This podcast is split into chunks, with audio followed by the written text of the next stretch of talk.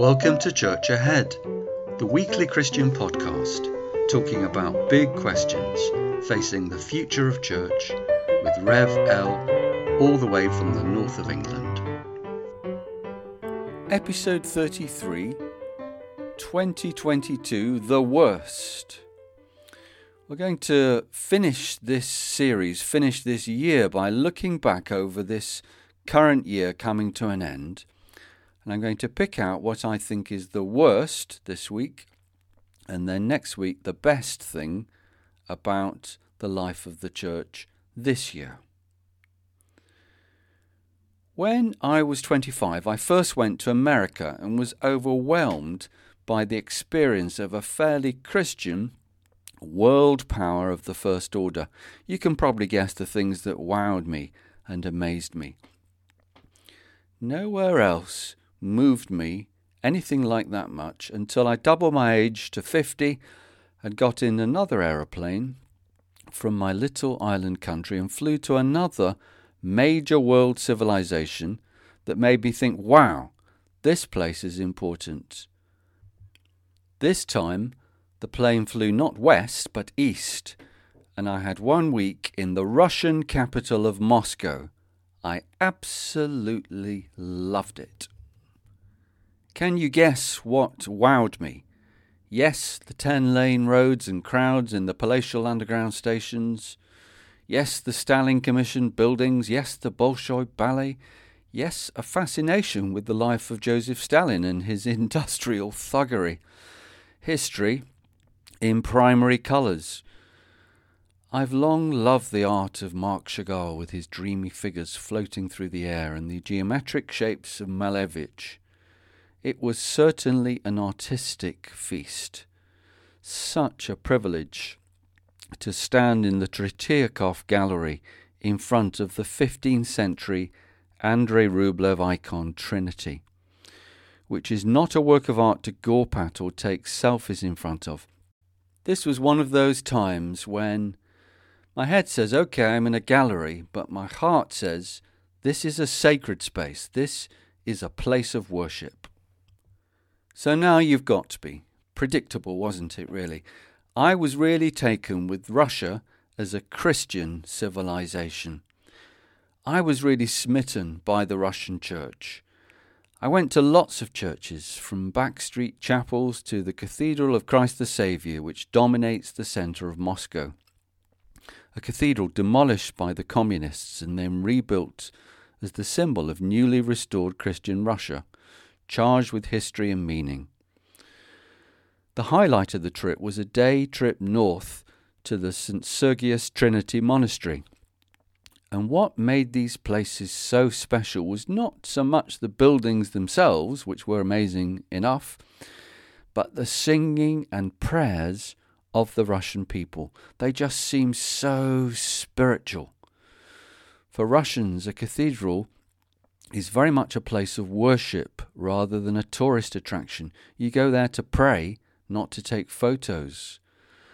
And their chanting is so soulful, you feel drawn into their suffering as a nation, which they seem to want to hand over to God. So, yes, I was very taken with the Russian Orthodox Church, and the sound of their worship followed me for a long time afterwards which is why this is one of the saddest episodes of Church Ahead, because I'm going to pick out the Russian Orthodox Church leadership as the worst thing this year in Christian Europe. On the 24th of February 2022, the Russian army crossed its western border into neighbouring Ukraine. They have shelled Ukrainian cities to rubble They've killed Ukrainian soldiers and civilians, creating millions of refugees. We've seen mass graves, war crimes, and nuclear threats in Christian Europe. One Christian nation invading its Christian neighbour.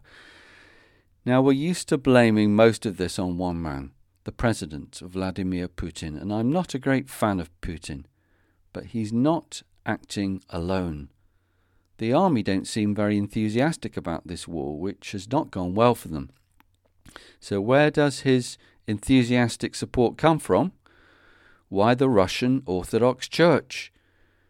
Putin has the public and enthusiastic support of the most senior Orthodox Church leader, Patriarch Kirill, the most senior cleric. His baptized name was Vladimir Mykolaievich Gundiev, but he takes the name Kirill, or Cyril as we would say, I'm not sure whether it's Cyril of Alexandria or Cyril of Jerusalem, as his consecrated church name which he took to himself whilst a theological student. I can understand how many Russians would prefer Ukraine to be part of their own country rather than independent, as it became not many decades ago. I understand Putin's vision for a union of all truly Russian people centered on Kiev, where his namesake Vladimir led the people into mass baptism in 988, a key moment in Russian church history. Rekindling this nice dream, yes, but you can't attack your neighbouring country to try and achieve it. Putin's vision of a greater Russia is genuinely spiritual, but it's also genuinely greedy, predatory, and violent. The church should be holding him back, not cheering him on. The Orthodox Church was a transnational family of churches headquartered in Istanbul or Constantinople, as they would probably prefer to call it. And a few years ago, the Ukrainian part split off, leading to a bust up between Kirill and Constantinople. I can't help wondering if Kirill thinks he's teaching these Ukrainian Orthodox Christians a lesson. Rebel against my ecclesiastical jurisdiction, and you'll get what you deserve soon enough. And don't forget, we've got rather a large army. Who knows what's going on in his mind? To be fair to him, he has been clear and consistent in what he says about this conflict. He wasted no time in claiming God on their side. And what language do you think he uses for their opponents? Here's his latest. I quote As a church, we must take part in our fatherland struggle against world evil, against the leprosy of this Antichrist movement.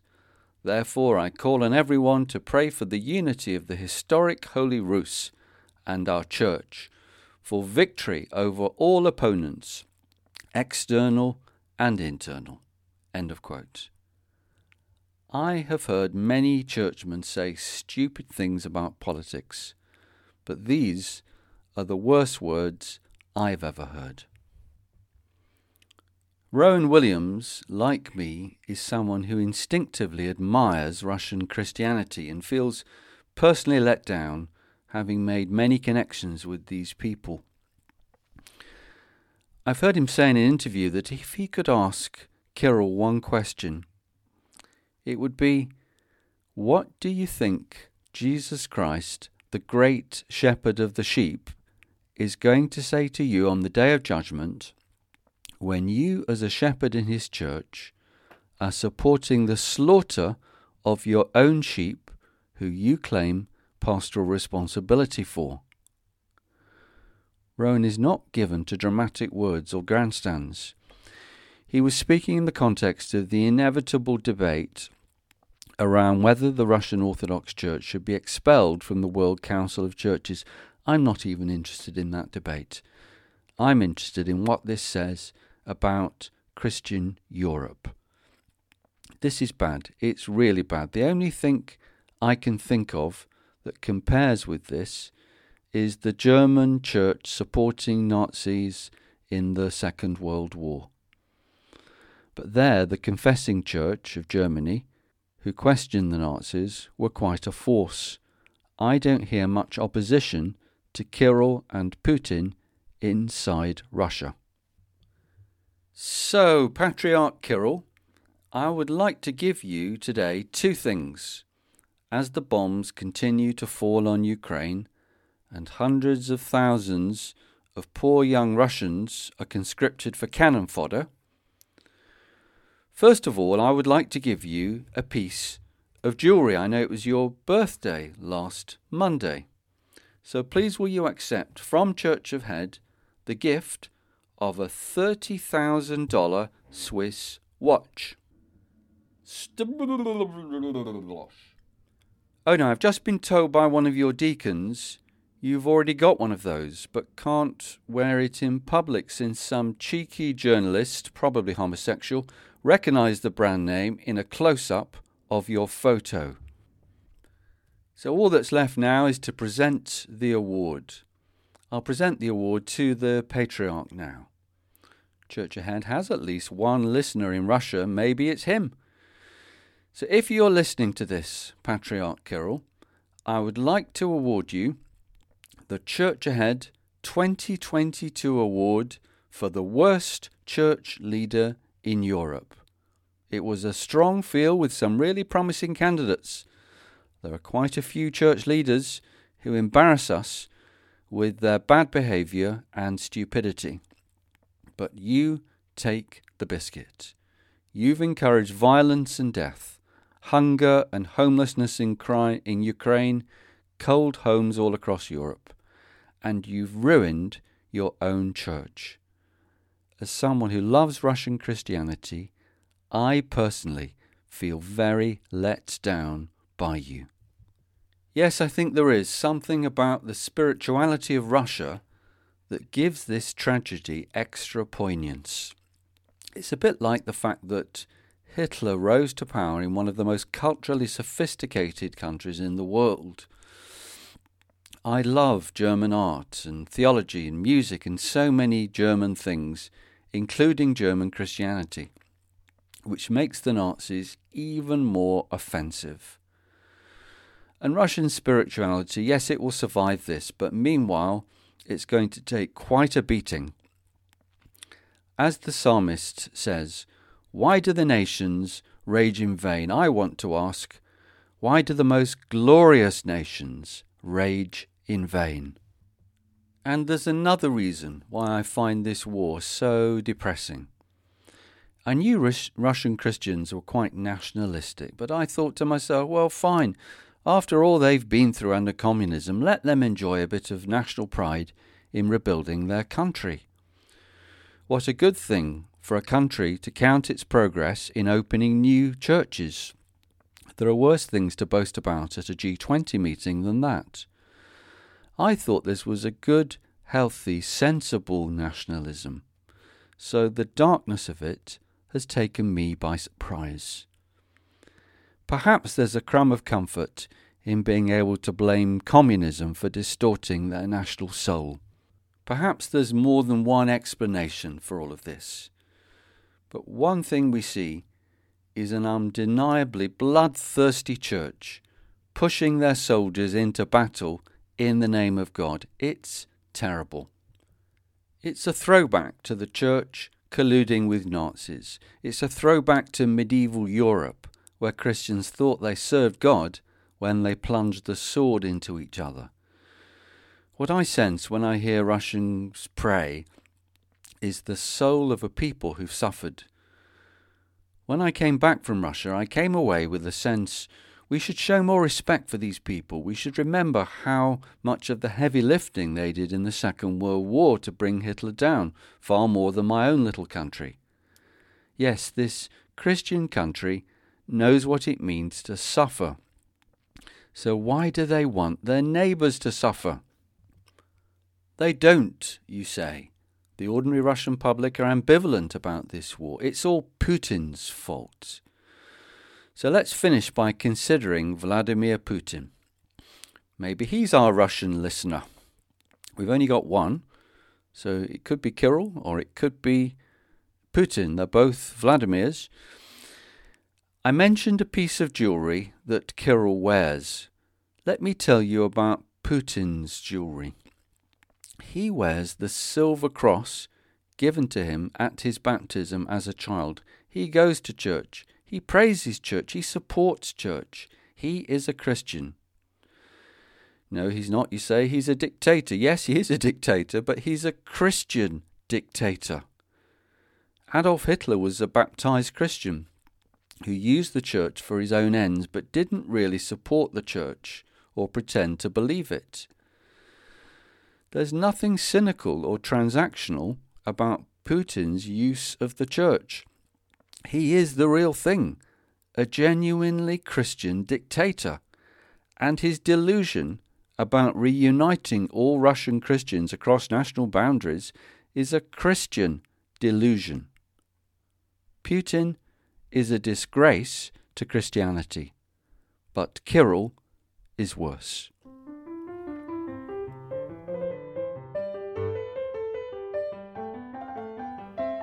Thank you for listening to episode 33. Please join me next week where we're going to find the best thing in the church this year in Ashton under Lyne.